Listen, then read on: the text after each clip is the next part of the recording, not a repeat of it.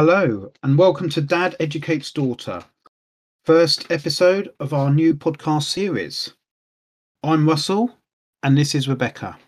Hello, Rebecca. Hi, Dad. How are you? Not too bad. Excited to start and see what the what new facts you've got for me this week. So, you've had enough time to listen to all the uh, songs we set last week? Yeah, let's just say my route to work and the way that I the way that I go to work um, has changed a lot. It's a lot more 80s than what I usually listen to, so definitely different. But I've managed. It's been quite nice. It's been a nice different. Good.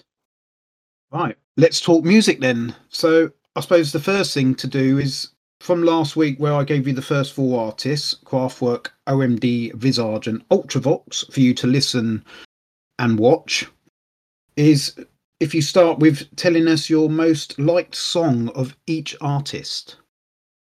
So I won't give too much away of what I think of them yet, um, but I'll just give you the um, song name. So for Kraftwerk, it was The Model. For OMD was Locomotion.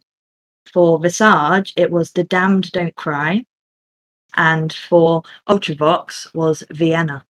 Interesting because the model is probably Kraftwerk's most known song. OMD locomotion. That's that. Yeah, no, that that's good because obviously you're listening to it from not in being the 80s, not having a clue what their hits are or anything. So that's an interesting one. Visage the Damn Don't Cry actually is my favourite one, and Ultravox Vienna. So just so you know, out of all the all the those four um artists I gave you for the 80s, I only gave you the songs from the 80s to listen to. There was one number one. Out of my favourite one. No, out of all of them. Oh, really? Shall I take a guess? So we'll see if you've actually chosen it. Yeah, if you if you can guess now, if out of your four, if you think one of those were number one either. So I think it's going to be an Ultravox one. That's the number one. Okay. That was the hardest for me to choose a favourite because I liked quite a, th- a few of theirs. I don't think it's going to be any of Visage's, um, and I don't think it's going to be any of Kraftwerk. But I would go with either Dancing with Tears in My Eyes or Vienna or Sleepwalk. Now they're all, all Ultravox. But like I say, I think they're the ones that probably did better. Out of all of them, they're the ones that I think would have done better. Okay. So so and as you've gone for Vienna as your favourite song of theirs, we're looking at Vienna for being number one. Okay. Okay. Okay. What I just want to quickly say is there's an album that I absolutely it's like the Bible for me. It's called It's Electric um, not only did I buy it on cassette, but then when they come out on CD, I upgraded it. But all those four artists appear on this album. Okay, and I'll tell you the songs that they that that represent them on here. So these are probably the most commercial song. I'm not saying that they were their biggest hits, but they're most commercial. Okay, so track number two, "The Model" by Kraftwerk. Track number five, "Fade to Grey" by Visage track number six, Enola Gay by Orchestral Maneuvers in the Dark or OMD. And then the last track, number 19, Ultravox Vienna. Okay, so they are the the four. So you you've picked two of those, the model and Vienna. But OMD, as I say, was Enola Gay and the Visage Fade to Grey was the two commercial. So, if we move on then and find out what you what you've um, learned or what your overall of each of the songs, you don't have to go through each song um, unless you want to. Um, but we'd we'd just go as a as a overall and um, what you think of of each group's music, I suppose, and style, and if you you know from the videos. So we'll start with Kraftwerk. So, do you want to go through what you learn or what you thought of Kraftwerk's music? Yeah, so I just went with my overall opinion. Obviously, I've not done I've not done any research because that's all coming from you. I didn't want to step on your toes or find anything out that changes my opinion. I've literally just gone listening to the songs on my way to work and way back and for different things um, and written them down. So I've done it as a whole of what I thought of Kraftwerk as a whole. I've not done individual songs. Um, didn't as much enjoy Kraftwerk. I felt like it was very electronic and the focus was a lot on the instrumental. Um, so it weren't really something that appealed to me. So they're ones that I've not gone back to listen to as much. And I thought whenever there was any lyrics, the artist came across as very quiet. But I do think that songs t- like told a story when there was lyrics and i found that in the video that you sent me to watch the model you could see a storyline throughout it. Going off the video i got i don't know why but the first thing i thought was um cleopatra vibes from the way that they were dressed. Like there was one model who had like beads in her hair and she had like a veil and it was very like gold but the women were very stylish and like the hats like you could just it was it just screamed 80s the way they were walking down and the women wearing it very formal and there was a bit of velvet in there.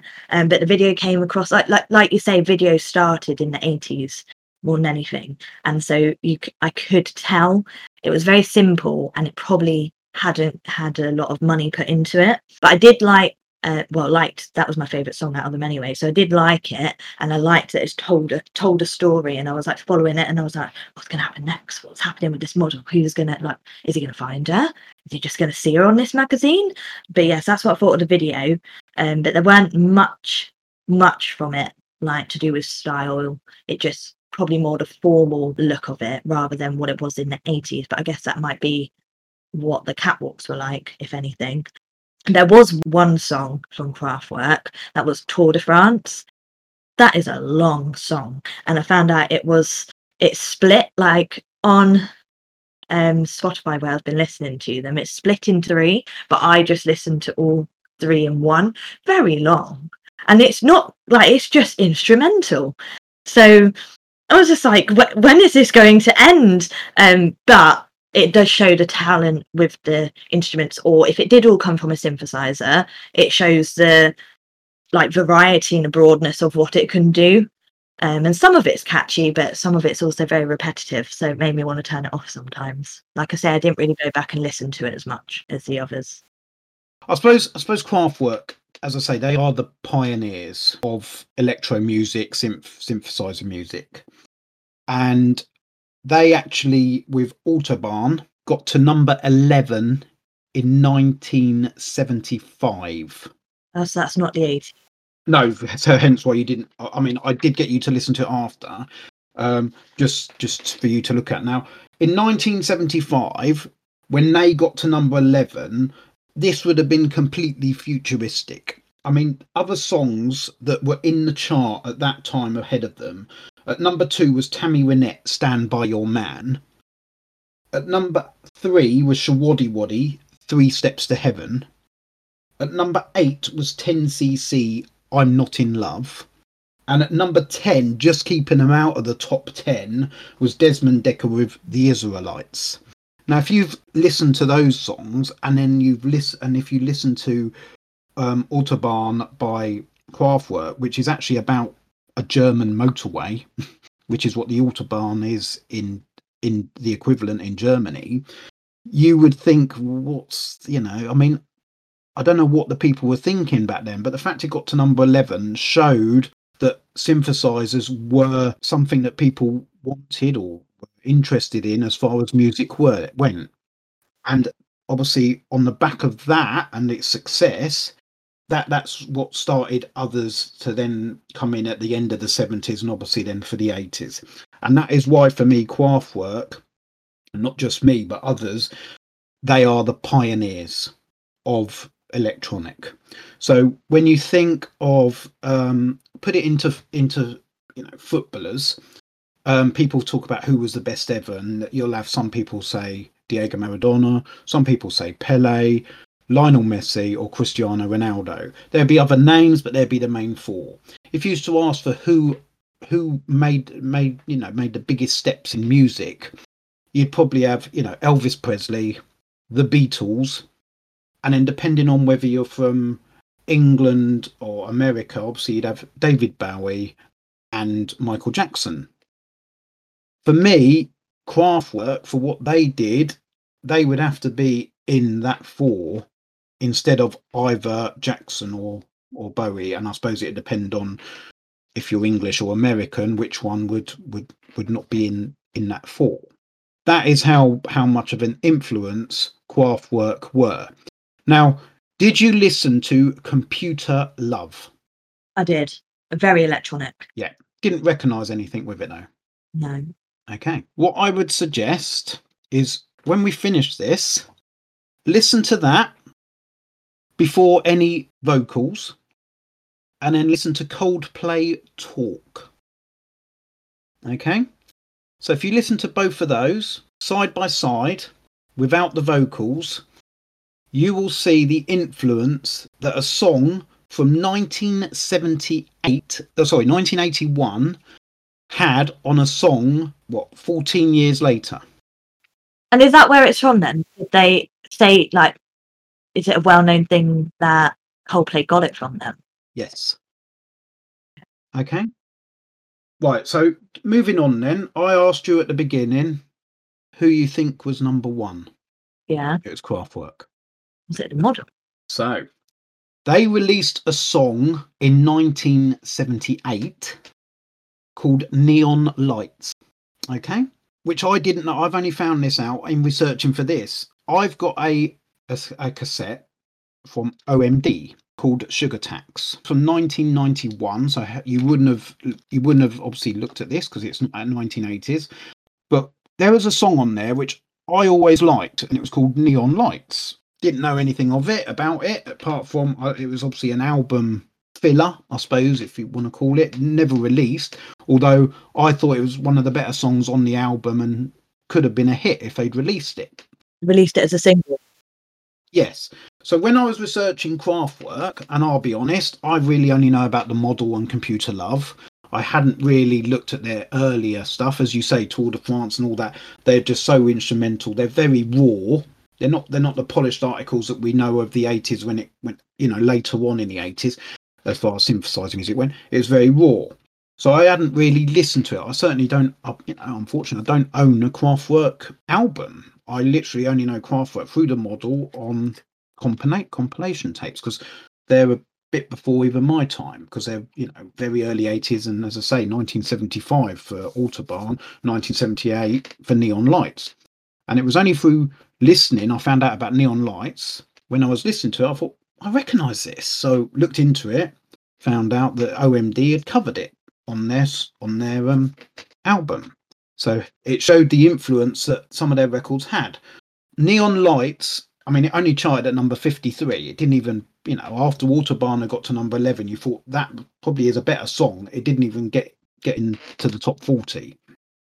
However, the record producers swapped what was the A side and the B side over. So the model was the original A side, Neon Lights, the B side. They swapped it over and released Neon Lights with the models, the B side.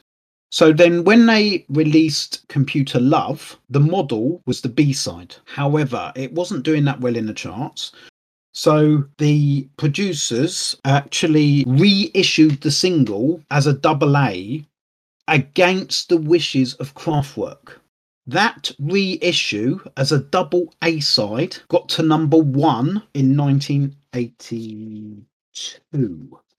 So actually, there was two number ones for Kraftwerk the model and their B side, or which was the original A side, Computer Love. So on the 6th of February 1982, the model is number one in the UK charts.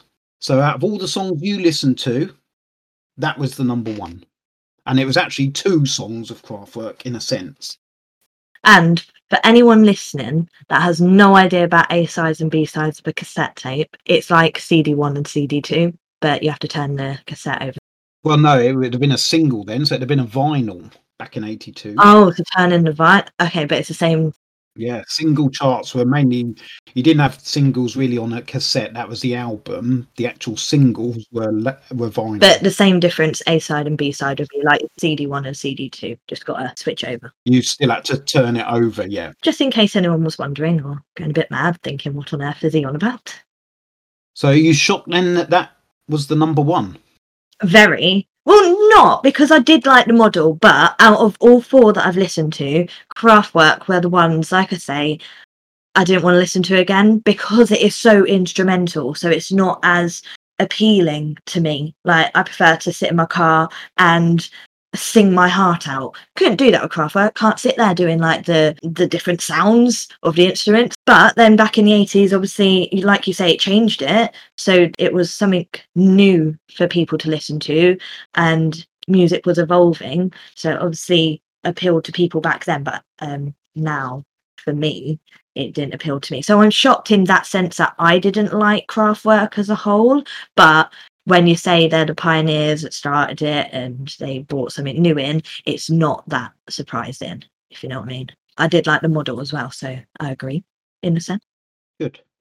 So Kraftwerk, as far as their four songs went, the model and obviously Computer Love as a double A side got to number one in 1981. Tour de France, which isn't on any of their albums, got to number 22 in 1983. And then Showroom Dummies uh, got to t- number 25 in 1982. So they all were charted in the top 40. In fact, they were just outside the top 20 with the other two. Okay, I just want to read out some comments I saw that other people had made about Kraftwerk. So someone put, no other band since the Beatles has given so much to pop culture. These guys didn't get enough credit. They basically invented electric electronic music. Every techno, hip hop, new wave, synthwave, etc. group afterwards is just a wannabe. Someone replied correct 100%, and then someone wrote this, and I think this probably sums up because of what I've said about you know OMD and Simple Minds. They get credit from the people that matter. They are widely recognized as pioneers who created a monumental shift in how electronic ha- was viewed. So perhaps a naive, casual music listener might not be aware of who they are.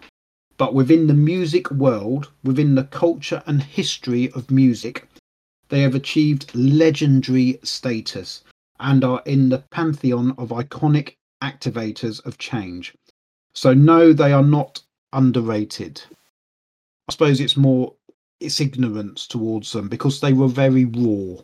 I suppose, like you said, they, they weren't easy listening, but you've got to remember we're talking before electronic. You know, when I mentioned where they were in the charts and the songs that, were in the charts with them, it was totally different. You know, they're not. You know, we're talking about the seventies, a disco era.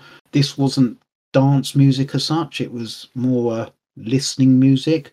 So it was ideal for the 80s with headphones and Walkmans, but not so much for your club DJ in a whatever they went to in the in the 70s for the discos. I agree with what people have said about they're the ones that like started the electronic. Like you can tell that through through the songs. But it's crazy how they have they changed going from the seventies. Like it's a complete like you say, you've got your dance music and then synthesized electronic music. And it's just so different. So I guess everyone was kind of like, Oh, what's this? So definitely changed it and they obviously did something because a lot of people followed after, like you say. Okay, so before we so we'll move on to OMD, but as I say, have a listen when we've finished this. Coldplay talk alongside Computer Love of Kraftwerk, and when you think that you know there's a gap of what 14 years between the two songs. So focus on the instrumental and the background music. Obviously the lyrics aren't going to be anywhere near the same. No, I mean, but just think, you know, the Coldplay members when Kraftwerk were at their height, as in then, you know, the model at number one, they would have been around four years old. So they wouldn't have grown up with that music, but it still had an influence on them, obviously, as well as it did on others, as I mentioned, OMD. Um, Simple Minds had a covers album of um, Is it a neon light?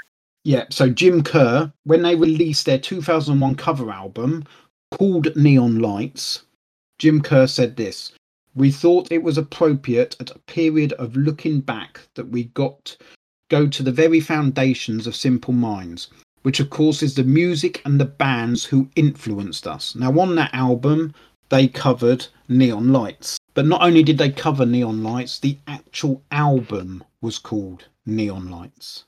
So that's that's you know you can't have a a bigger um, accolade than having another album named after one of your songs, which wasn't re- as I say, it wasn't even a hit, but it was back in 1978. so it's still to this day, obviously, you know, as I say, OMD, Simple Minds, and I'm sure there's others that were taken by what um, Kraftwerk were doing from as early as 1975 with Autobahn. What year is Simple Minds? What decade were they in? They're the 80s and they will be on that We will discuss them. Okay. Only because I know that I've heard of them. So I was like, are they later? Um, and I was just wondering because Coldplay, obviously, they're, like you say, 14 years later. I was just wondering whether they'd hit other people after. We'll move on to OMD. So you had 13 songs of theirs. So much more popular than Kraftwerk. I suppose more commercialized is what you could say. What did you think of OMD? Uh, so they were more upbeat compared to Kraftwerk. Still instrumental, but a lot more catchy. Like when it was in in like when I was listening in the car, I felt myself like bopping my head to it. And I found Souvenir. That was one I found quite soothing rather than it being just instrument, instrument, and electronic in your ear kind of thing. It was more calm and it weren't as in your face as the others. Also, what I did find listening to like the different songs. Now I know like there was a lot, but their voices sounded different from like one to the other, and it made me think: Is there like now what do they stand for again? Orchestral orchestral maneuvers in the dark. Yeah. So because of orchestral, that got me thinking when the voices sounded different, I was like, is there like a massive is it a massive group of people? And then in different songs people have different parts and that's why they sound so different. Or was it because they were still finding themselves? I weren't weren't too sure but the orchestral part of it got me thinking orchestra big. Is there loads of people in this group? But i don't know. But like locomotion and genetic engineering i found was more upbeat and maybe like more dance so i think that's why i was drawn to like locomotion was my favorite song joan of arc and maids of orleans when i was watching the videos of them so at fir- like at first on when I was listening to them and trying to find them, the Maid of Orleans is called Joan of Arc and then in brackets Maid of Orleans. So I thought, has Dad put it in a list as two separate songs and actually they're together? And then I found Joan of Arc by itself. So then I was like, okay, are they the same? Then they didn't sound the same. And then when I watched the videos, I was like, right, first of all, Joan of Arc, quite weird, very like fancy dress like, like they were going out and it was like those people that like meet up and like do like role play in the middle of the field. Um, it was like that. Um, but then when I watched the Maid of Orleans one, I was like, ah, is this a lead on? Then I realized like it sounds quite romanticized. So I was like, is it a love story? Is it two songs that link? But I weren't quite sure because they don't exactly sound similar. So I weren't too sure with that. And I'll be honest, I I, I was not an OMD hardcore fan. I, you know, bought their their best of album, but other than the Sugar Tax album, their early stuff I haven't actually got. As I say, you know, Enola, Enola Gay, as I say, is their signature tune, um, which is on that's probably the most used on 80s compilations with for OM to represent OMD. I I must admit I always get muddled up with those two. I remember when I first heard them, I thought they've printed the this the um the track listing wrong because this is made of all Orleans, the first line is Joan of Arc. So you automatically think that's the Joan of Arc. So I guess they are linked. Yeah. And if you like, I don't know if you've watched the videos recently, they like that it has they are wearing the same thing, like they've got these blue pointed hats. Like at first I was like, they look like none. Or is this some ro-? and then you see some person on a horse in this knighthood. And I was like, what on earth is going on here? And it like Joan of Arc is very they're just dancing on like a courtyard. And then Maid of Orleans is these two people meet in what looks like a bar. But what I did find with them, it's very low light that goes back to like you say videos were made like this is when they first started being made so you can tell there weren't much money put into it like enola gay for example you can tell it's green screened like he stood and it's it's only like the sky behind him but you can see like his outline. So you can tell there's a green screen or something. Yeah i did like in enola gay um the like illuminated graphics. I thought that was quite cool considering how early on they were made. To go with the styles of them omd is one that i noticed a lot. Heavy eyeliner i like their eyeliner like in locomotion when they're all on the steam train. Like there's just loads of guys with heavy eyeliner and i'm like okay and again it's they're very formally dressed Kraftwerk i found like in the model but i guess that was catwalk but in all of the videos, bar Maid of Orleans and Joan of Arc. They're, they're suited with ties. Yeah, like very prim and proper. And some of the guys that like they got perms and it just very boofy hair. And the children, the only thing about the children in locomotion is they looked like they were Victorian children with what they were wearing. So you've got all the adults in like fine clothing, and you've got these children running around looking like they come from the Victorian age in like their little flat caps and braces and so I, was very shocked to see that. I was like, that's not 80s, is it? But I did like I did like a few. Fine. Okay. So regarding OMD, it's mainly two people. Andy McCluskey and Paul Humphreys. Really? But they sound so different, like on every song that I listen to. And they do so what I obviously I, I did watch a few videos just to, to remind me. So for instance, in Enola Gay, Andy McCluskey is the is the lead singer, and he is mainly is the lead singer. To be honest, he's the one with the hair. But in Enola Gay, it was only him. You didn't have another person. Maybe not in the video, but Paul Humphreys is, is uh, remember it's a synth with their synthesizer. But then I, you would just think that everyone would appear in the video. Yeah, in Souvenir, Paul Humphreys is the singer. And um, so that okay, so they take it in turns. Because in the video, Andy McCluskey is just driving a car, and and um, Paul Humphreys is on a balcony singing or whatever. I think, if I remember. So yeah, yeah. I was just about to say, like, he's got floppy hair. What did you think of Electricity? It didn't really stand out to me. No. No, not. Uh, no, that that was a song. Yeah, it didn't stand out to me. It's in my dislike comment. No. So I've I've seen OMD a few times live. Uh, they actually supported a-ha once, and we've seen them at Rewind. And Electricity is the last song they play, and it is. I mean, live, it's brilliant.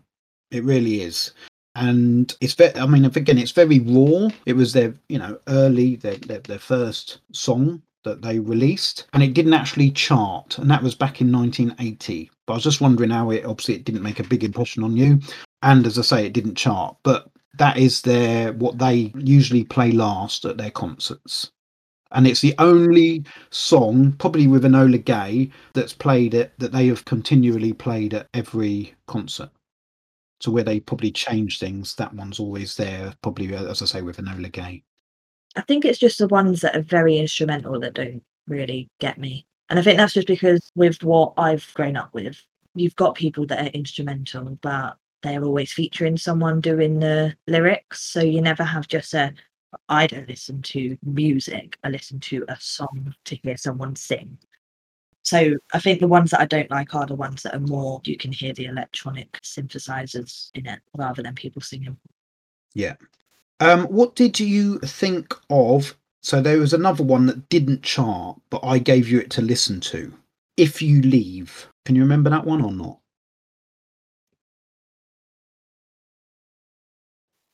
Oh, I liked that one. That's in my like, but I can't remember it like Enola Gay or Locomotion. They're the three. Enola Gay, Locomotion, and If You Leave are the three that I like from OMD, but I can't remember how it goes. Okay. So If You Leave was recorded, it's a non album single, and it was recorded for the film Pretty in Pink, which was an 80s film. I do remember it. Now you said Pretty in Pink, I do remember it. Yeah.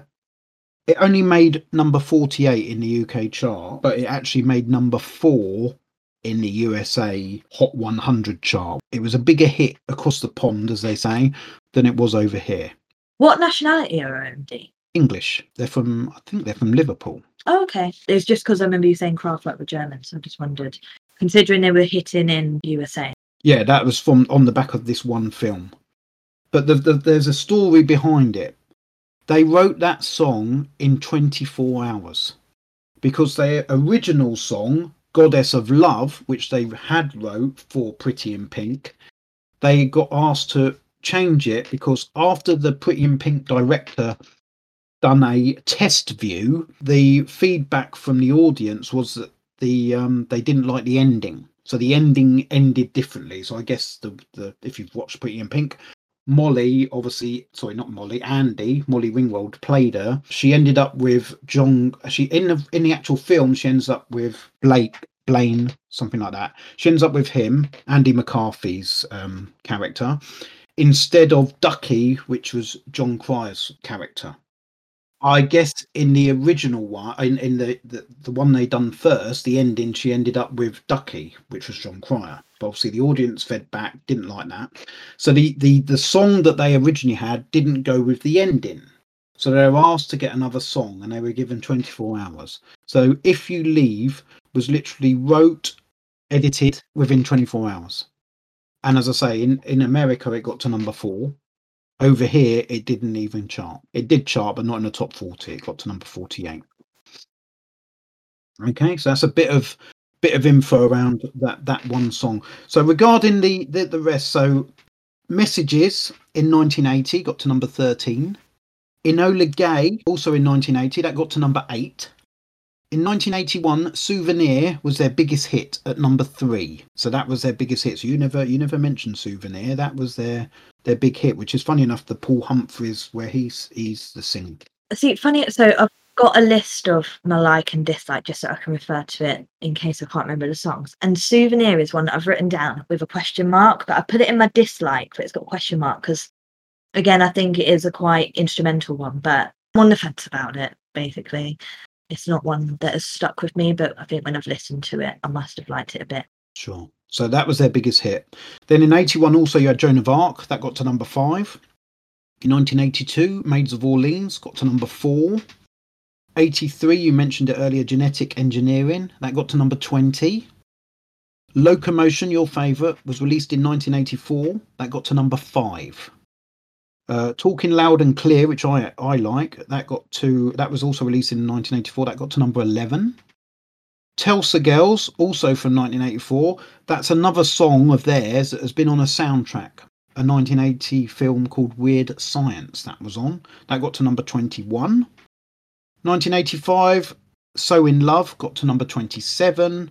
And then in 1986, their last hit in the 80s and their last one as OMD as they were known in the 80s was Forever Live and Die. So after that, Paul Humphreys actually said, I think on the back of If You Leave, which was also 1984. So from 1984 downwards, they they become. I suppose Andy McCluskey wanted to become more commercialised. Um, Paul Humphreys didn't. He wanted to stay, you know, the old OMD. So they went their own separate ways. Um, Andy McCluskey kept the name OMD. Um, as I say, in 1991, he released the album Sugar Tax, which had Sailing on the Seven Seas and Pandora's Box. Both of those were hits. And also, as I say, had neon lights in the al- on the album. So that was him by himself. Yeah, yeah. I think he, he brought some other people in, um, Stuart Kershaw, but otherwise, as far as OMD went, he was the only original that that went his way. And then Paul Humphreys and the original the, the drummer and um, someone else, the, I suppose a guitar player, they went formed another group, the Listening Pool, and they had an album out in 1994, but nothing really else. So one of them did quite well. Was it Andy that stayed as OMD? Yeah, so Andy, the the sing the mu- the most singer, he he kept the name OMD, which always helps anyway because you keep the fan base by keeping the name. And he, as I say, he had a some success with um, Sailing on the Seven Seas and Pandora's Box from the album Sugar Tax. But that was in the 1990s, so obviously you wouldn't. I didn't give you those because we're talking 80s. Um, I just want to read out a quote um, on OMD from the Scotsman, and they said if Kraftwerk were the Elvis Presley of synth pop, then Orchestra Maneuvers in the Dark were its Beatles. And also an American publication, the AV Club, they also um, published that they noted that McCluskey and Humphreys were often labels labeled as the Lennon McCartney of synth pop. So again, obviously they were a big influence for people in the early days of the synth pop and the 80s music. Not as big a pioneers as Kraftwerk, going by the fact that they covered neon lights.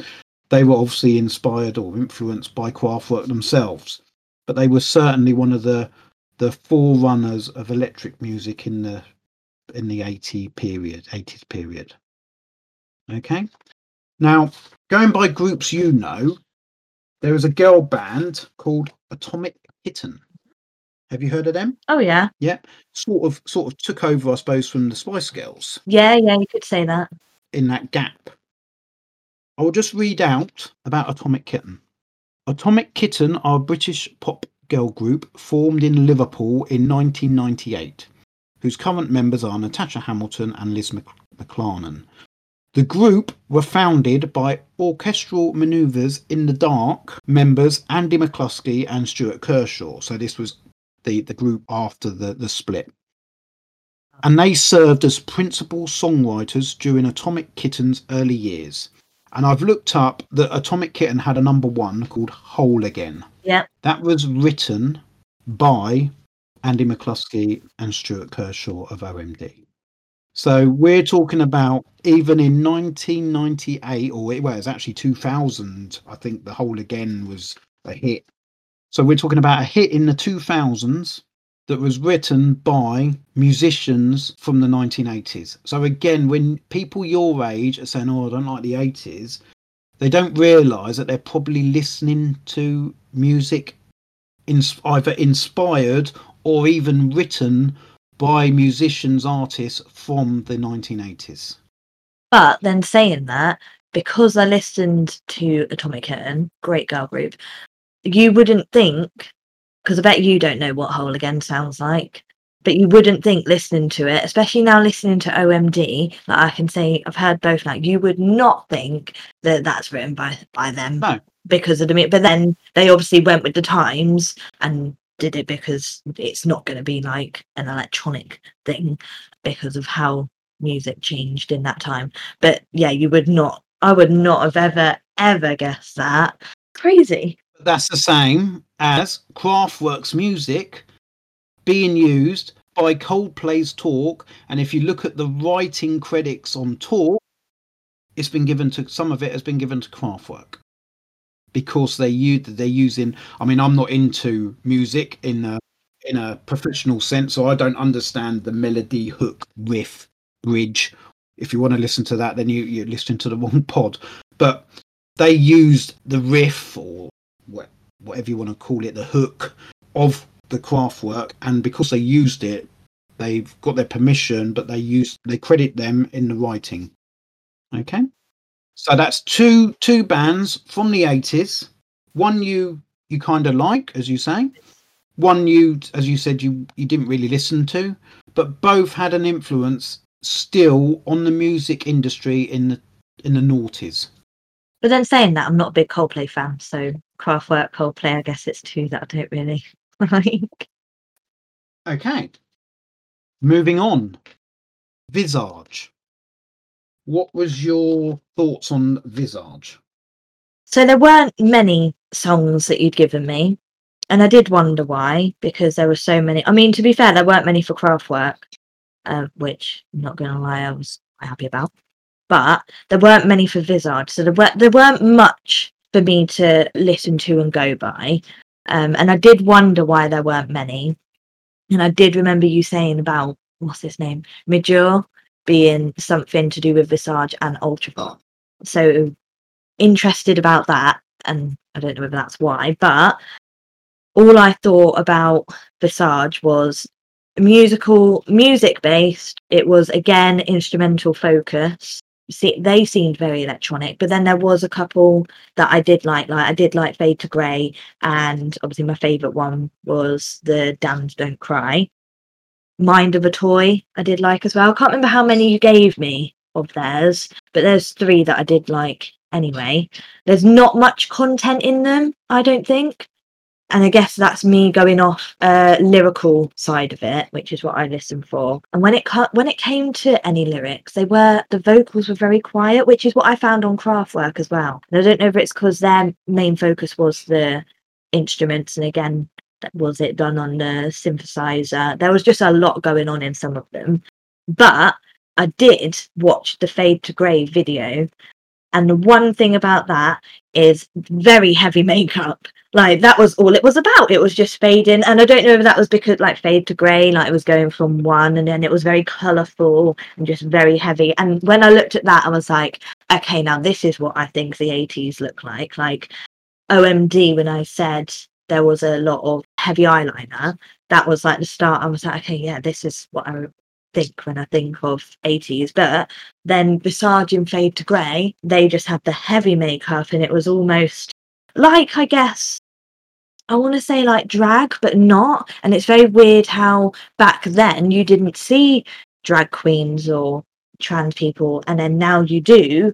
And when you look at how they had their makeup, it is very similar, very out there, very extravagant. And that's what I found on Fade to Grey. Like, I'm very impressed by the talents of the makeup artist, I must say. But that's all I really got from them. There weren't much, but then, like I said, I think you only gave me like five, six songs anyway. Yeah. So, funny enough, what I've written down to start off with to let you know about Visage. So, regarding, I suppose, Fade to Grey, as I say, that is their signature tune. It's the start of the New Romantics. They were probably the first New Romantic group, along with Human League. They were probably the start of the the the, the styles with the hair and the, the makeup and the, the, the clothes they wear. Um, so, like you said, with Kraftwerk and OMD, suits, ties, you're going to see the, you're starting to see the change now with what people are wearing. So they're the start of the new romantics, and that's mainly mainly because of their lead singer Steve Strange. So he was he was known in the music industry because obviously as i say the, the 80s are coming out of the disco era. So obviously late 70s early 80s there was a lot of underground not not as in underground but you know below the the music pinnacle of this music going on that hadn't obviously got out in the mainstream for the country. And he owned a nightclub called I think it was the the Blitz, and he was very strict on who he let in with how they looked. If you didn't, if you you know, I suppose if you turned up in a shirt and tie, you wouldn't get in. But if you turned up with your makeup and you know outlandish, like say, uh, think of Boy George, you that that's the sort of people you know they get in. Okay. So Steve Strange, who's the lead singer for Visage, was the start I suppose, the new romantic scene in the 80s. And as you say, yeah, men in makeup. So it's funny you mentioned that, and obviously realise that in the in the that is Steve Strange and how a, a lot of people were in the 80s or the early 80s because you had obviously the mods, you had the skinheads, you had the punks, and then you had the, the new romantics, which um, obviously grew with regards to the 80s.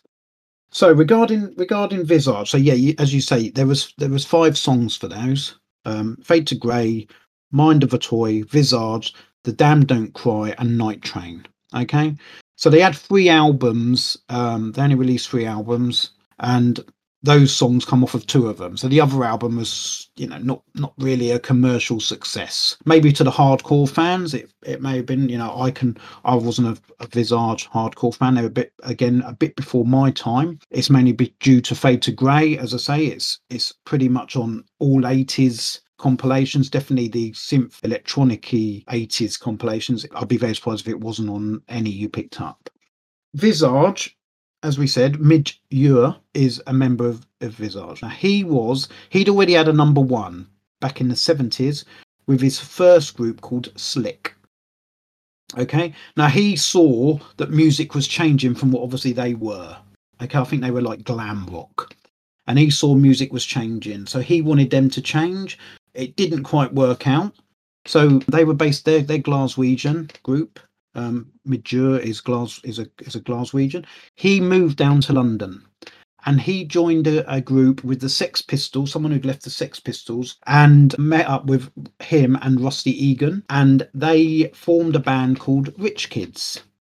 Again, some success, I think, but nothing didn't change the world with the regards of music. They're not known. I don't I don't think they had any major hits.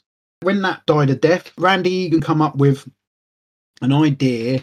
Why don't we put a like a super group, get loads of people together and and make a group? At the same time, in parallel with this, was a was a group called Tiger Lily. This group again had moderate success and then they changed their name to Ultravox with an exclamation mark. Again, no real success. They were known, they dropped the exclamation mark. They had three albums, one which was very commercially um, successful, but they, they never got any hits out of it, um, which was Systems of Romance album. The lead singer, John Foxx, he left Ultravox and so did the guitarist at the time. On the first two albums, they had Steve Shears, who was he was then replaced by Robin Simon, and then when John Foxx left, Robin Simon left as well. Billy Currie, who was the keyboardist and a violin player, he was asked to join Visage. Well, Rusty Egan was a DJ for Steve Strange. And obviously, I guess when they used to test it and that, Steve Strange probably sang. I, I don't know, but somehow or other, Rusty Egan said, "Why, you know, I think Steve Strange would be good as our folk as our lead singer." So he then became their lead, the lead singer, and then someone who played for Gary Numan's backing band when um, uh, Tubeway Army, when they um, went live, they didn't go live, so he had to have another backing band. Well, Chris Payne was one of these. He then also joined Visage.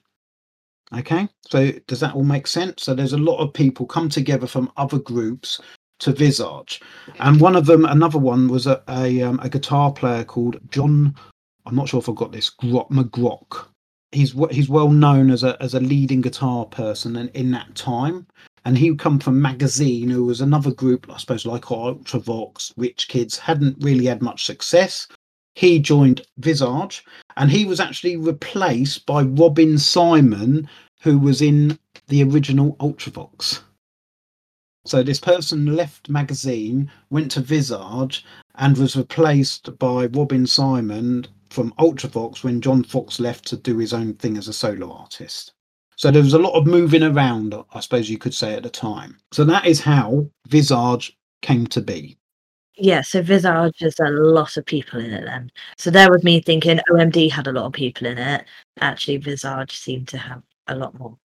Yeah, but I don't know if they're all in it at the same time. I'll be honest, I'm not I'm not I've just obviously what I've researched. I know the story of Rusty Egan, Steve Strange, Billy Currie, and Midge Ure, where the Chris Payne comes into it from the Gary Numan backing bands, and where John McGrock, McGreock from Magazine, where they actually join. I don't know, but bearing in mind that Ultravox had split up because obviously, hence Billy Currie coming into Visage, and the fact that Robin Simon replaced John McGrock in Magazine, putting the bits together, they were probably in the, uh, the Visage from the from the beginning. He was definitely there at Faith for Fade to Grey.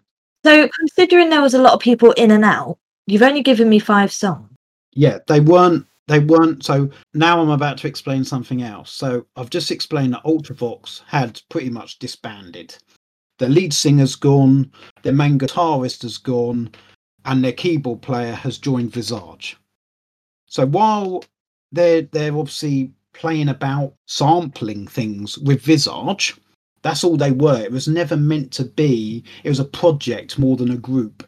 It was never more than that. It was just something that Midge Ure wanted to do while he decided what he was going to do next. Bear in mind, he's already had a number one in Scotland with Slick. He's come down to London. His first band, Rich Kids, hasn't really done anything. He's now doing a project while he decides what to do.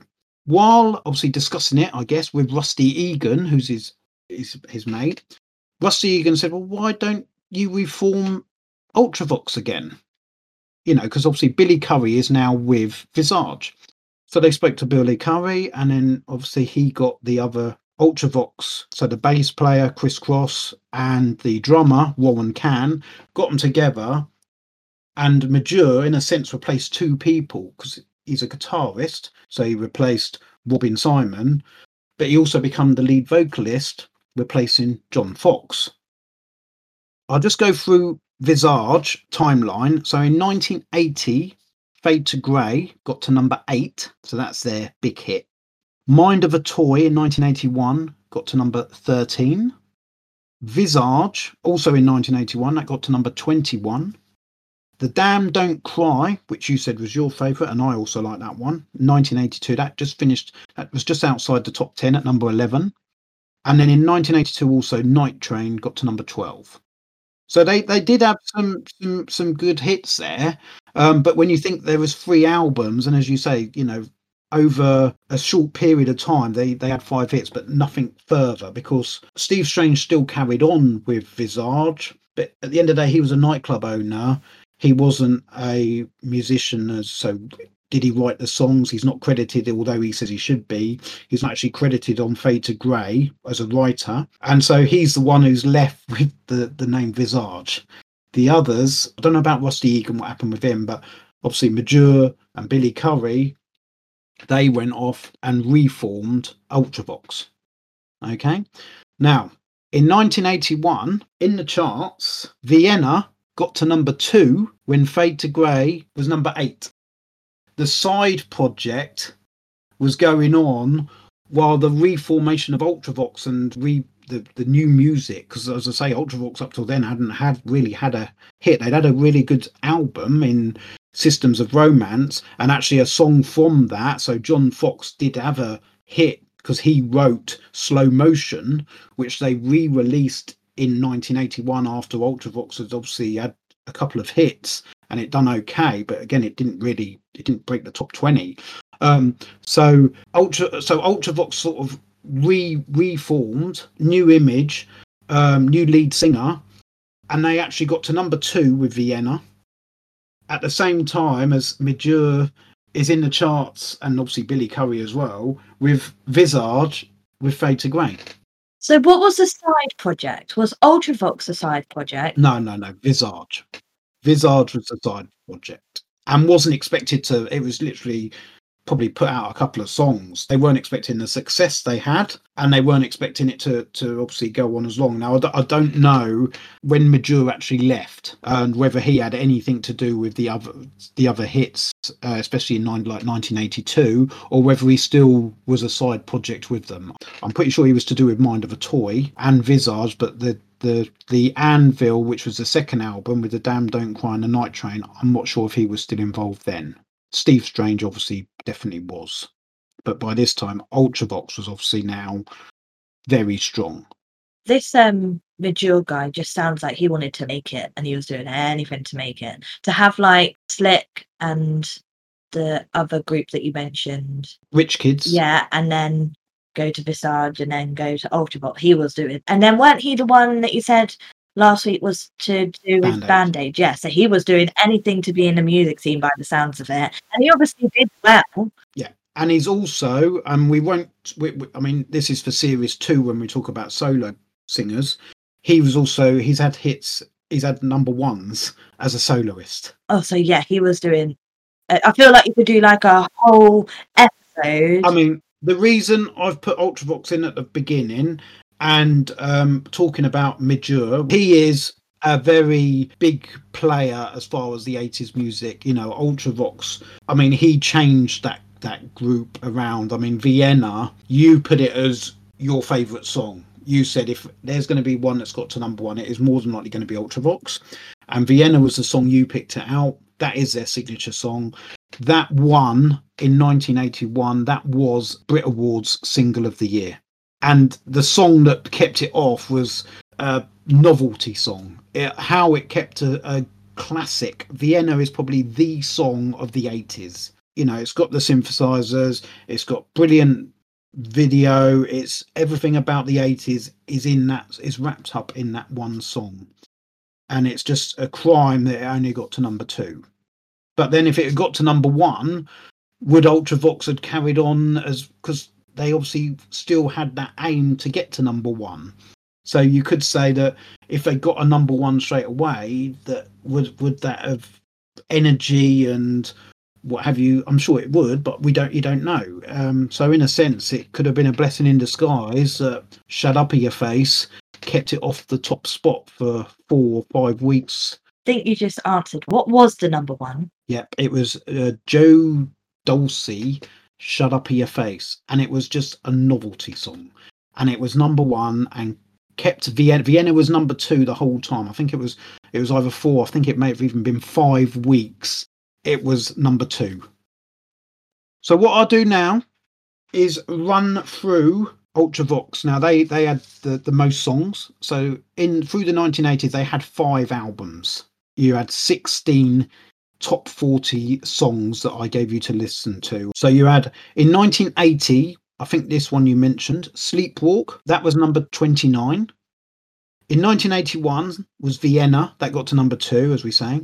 Then they re released Slow Motion from the album before Midge Ure even joined them. That got to number 33, even as a re- reissue. Also in 1981, probably my favourite, All Stood Still. That got to number eight. Also in 81, The Thin Wall got to number 14 also in 81 so you can see they released a lot of songs. Midge Ure probably realized it. Just while you while you're at the top just carry on you know. The voice that got to number 16 in 1982 weep reap the wild wind got to number 12 uh, 82 another good song Hymn got to number 11 83 visions in blue got to number 15 also in 83 we came to dance got to number 18 84, One Small Day, got to number 27. Also in 1984, Dancing with Tears in My Eyes, got to number three. Um, also in 1984, Lament, got to number 22. And then also in 1984, Love's Great Adventure, got to number 12. And then in 1986, Same Old Story, got to number 31. And then their last big, their last top 40 hit, um, was All Fall Down in um, 1986 at number 30. Okay, so they, as I say, they released they released a lot of songs uh, in a in a in a small amount of time. So they were giving their fans enough material, I suppose, to make them to keep them popular. They weren't just releasing one and then you get forgotten about it because in the 1980s a lot of music was kept just coming and coming. You know that's why there's there were so many groups, I suppose, around then. So I suppose you had to keep your your customers, your listeners up to date with new material, otherwise you'd probably just get forgotten about, you know, which may have well happened with, you know, like you say with Visage. They had three albums, but all their hits were from just from two of them. You know, admittedly, if Midge Ure Majur had left, then probably the quality did did go down. I don't know, but yeah, that that certainly um, Visage compared to Ultravox didn't didn't have um, the, the same impact. So that is a review of the, the first songs of the 80s, really. So they, they four groups were very much a part of the start of the synth pop electronic music that was then to become a mainstay, I suppose, of, of the 80s. So now to ask you then, hit or miss? So start with Kraftwerk. Yep. I can imagine you know my answer, but miss. Yeah. Um, it's just not got to, that much content. It's too instrumental. I don't think it would fit anywhere. Just very electronic. Like I said, well, one that went back to OMD. I said miss, but I wrote in my notes. Also, it could be a hit. I like them. Again, I just think some of them are a bit too instrumental. But when you think about some artists now, like David Guetta or Calvin Harris, they're not singers they're DJs, they produce the music and then they get artists to feature. So I think OMD, if they were to come back or, you know, looking at it, they could feature other artists and I would probably be more into the, into them. Sorry, just going back, don't forget what I've just said. They are behind Atomic Kitten. So in a sense they already have done that. You just haven't realised. Yeah. Yeah, that that is true but they more wrote their songs than produced music for them really so it is a bit different like they're there and they get the credit for it but song wise and if i like listening to them or not by themselves no if they want to carry if they want to come back and write more songs for other people fantastic. But if they were to come back, or you know, even back then, for me to listen to them, they'd have to feature something else within it. Visage, I put miss, but more because there's not enough songs and content and variety. That's all that was. And then Ultravox was a hit. We didn't go too much on what I thought of Ultravox as a whole, but like from what I've written down um, in my notes, it, they are a lot more current, I'd say, compared to the the others. I thought they were very they're more recognizable with their songs. Like I I actually when I first listened to Vienna, it started and I was like, oh, okay. And then it got to the chorus and I was like, I've heard this. And now I find myself singing it. Their videos, I found they were very more laid back. So they were high trousers up to their armpits. And I noticed they were very casual. They like jumpers and funky jumpers, is what I thought of them. And they also look very young. But yeah, they were they look more 80s from what I know um, a bit like Visage with the makeup, but then the other side of that with it, like the dress sense, that's more what I know, like bit of beige, trousers up to your armpits, and like jumpers that have got like patterns on them. That's what I thought of them. But yeah, they were the hit, and I wouldn't be embarrassed putting them on in front of people now. So you, you'd be happy to introduce people to Ultravox? Yeah, definitely. So out of four out of four artists, we've we've had a hit with with one. Yeah. Which isn't bad because we are talking early eighties here. So you know the music has definitely changed in in that t- in the time. I've I've tried to um, make a uh, a stance for Kraftwerk. They were the pioneers. I've explained about Coldplay. I've explained that other 80s were very inspired by them. But I get they were very raw um, they were more the electronic side, um, hence the pioneers for the electronics, more than obviously being musicians as you know in, in as a pop song or or you know that sort of thing. So I get. I'm shocked you didn't like OMD. I would have probably said that maybe Visage and Kraftwerk were a miss, but I'd have probably put money on OMD and Ultravox. I'm surprised. I'm surprised that um, OMD weren't because, but they I, I can see that their their songs are very similar. So if you weren't completely hooked on a on Enola Gay or Souvenir, I mean Souvenir was their big hit, and you've got that as a dislike. On the fence, on the fence. So yeah, so I I can sort of understand it. If you'd if you'd liked one of their songs, you'd have probably liked all of them more so than obviously not. So yeah, I get that. Ultravox, I totally understand. Just out of interest, how many of their songs did you not like? Ultravox. Yes. Um, seven and out and nine I like. So that's still quite a high number out of the sixteen. But there were some of them like all fall down. Probably could go over. It was like this, this like and dislike is more me listening to it a couple. Obviously, you've only had a week to listen, and I suppose if you had more time, you'd put they'd probably grow on you. So I I understand that. Yeah. Yeah, but like the ones that I liked, they are ones like not gonna lie, I have played Sleepwalk, Vienna, slow motion, dancing with tears in my eyes. More. And I, and I suppose at the end of the day, we're we're looking at who stood the test of time. So the the main thing is the song that for me is the 80s, which is Vienna, even though it never got to number one, which is a crime really, and uh, shameful for those that that bought records back then and bought Shut Up Your Face.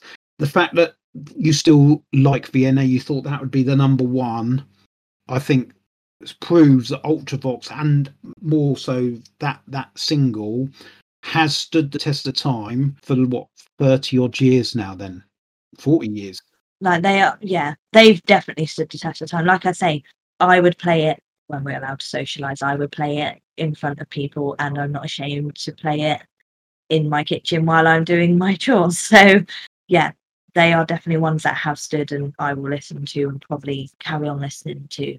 Great. Okay. We'll wrap up that episode there then, and I will now reveal next week's or this week's artists for you to listen to. Um, it is still the same kind of music, unfortunately. I will change it next for the for the next one. Um, so we're still looking at the the synth pop, and it's still early '80s. And I think that the reason I've done that is I think these artists that I'm giving you probably had the same kind of influence on that early synth pop era as the four I've just given you. So the ones are Buggles, Gary Numan and the Tubeway Army, and Joy Division stroke New Order.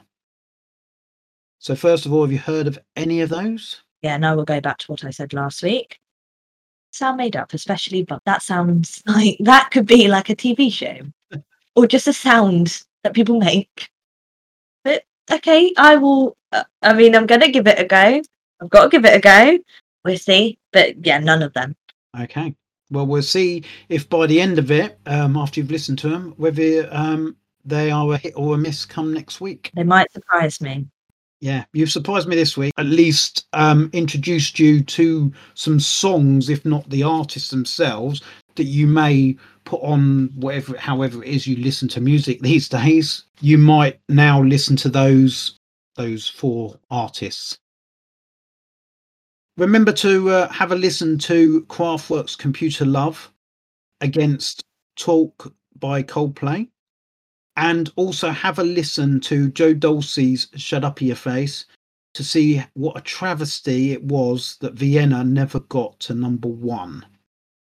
On that note, I will say goodbye and um, we'll speak again next week. Yeah, have a good week, Dad. You too. Bye. Bye.